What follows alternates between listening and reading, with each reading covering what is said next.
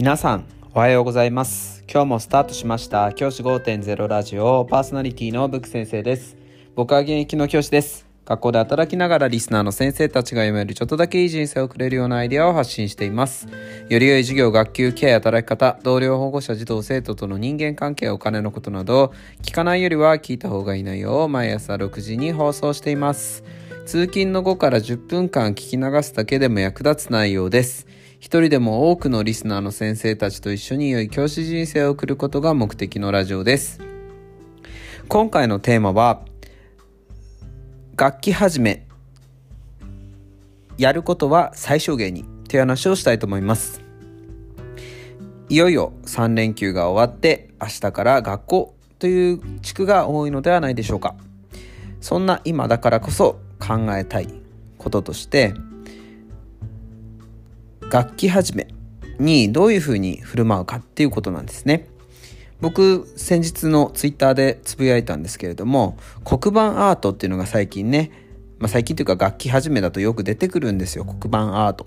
はい、黒板にね子どもたちに対するメッセージをこううまい表現を使いながらね書くっていうこと。やったりするわけですよね。先生の思いを伝えるという意味で。僕はそれ自体にやること自体は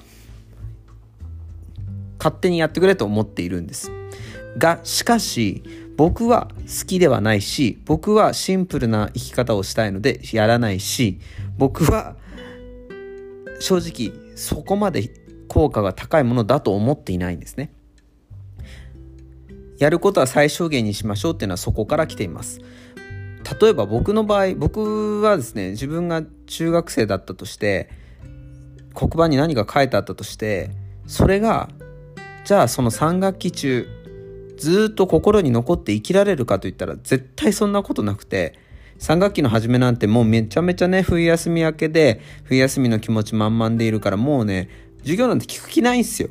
正直なところ。でも勝ったらいいなと思って学校に来るわけですよ。もうそんな子がね大半だと思ってます。だって先生方もそうじゃないですか。先生方もきっと、はあ、働く仕事かと思ってる先生も多いと思うんですよ。ってなったらじゃあ子供たちも同じ気持ちだろうって僕は思っていてだからこそシンプルにいつも通り、まあ、変な話ですけど12月中の朝の会とかと一緒にの振る舞いをしてやっていこうって僕は決めてやっています。その方が子供たちにとっては負担感がないんですよね。で僕は授業も明日から授業があるんですけれども授業も何の小細工もなく細工なしの普通の授業をどんどん進めていく予定です。まあ一応ね授業の中であのー、こう対話活動なんかで何冬休み何したみたいなことを話させる場面もあったりしますけれども基本的には普通にどんどん進めていきます。で冬休みだったねじゃあみんなで何々しようかちょっと開けたから何々しようかそんなことはしません。基本的に最小限のいつも通りの形でやっていく。それがやっぱり子どもたちが早く学校モードに戻ってくれる一番のキーポイントだと思っています。なので先生も気をてらったことをせずにいつも通り取り組むのがいいと思います。先生方も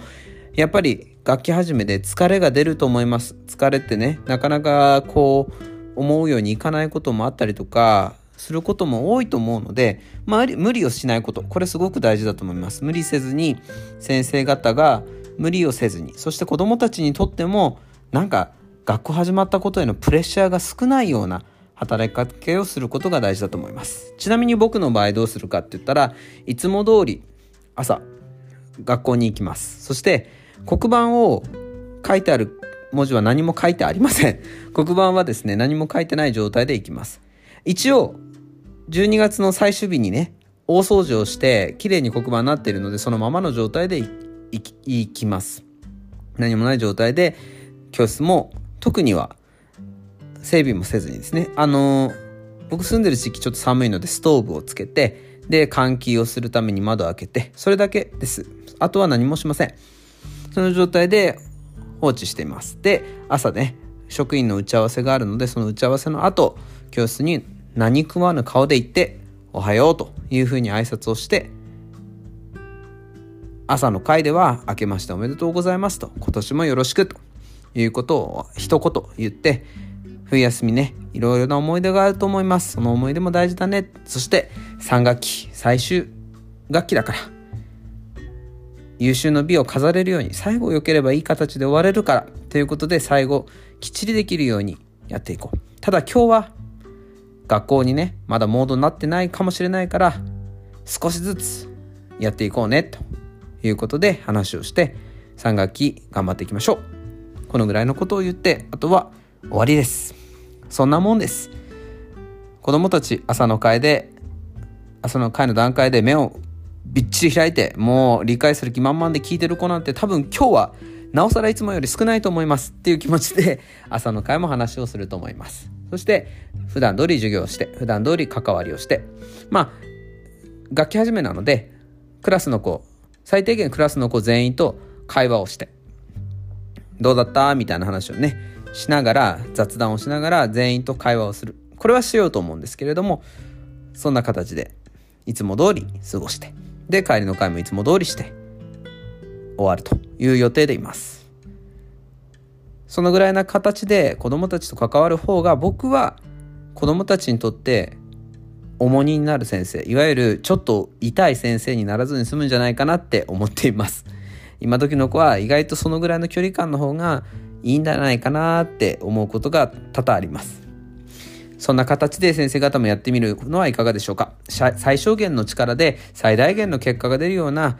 関わり方を目指していきたいと思っています。じゃあ今日はこの辺で。起立で着席。さようなら。また明日。今日はゆっくり休んでくださいね。最終日ですので。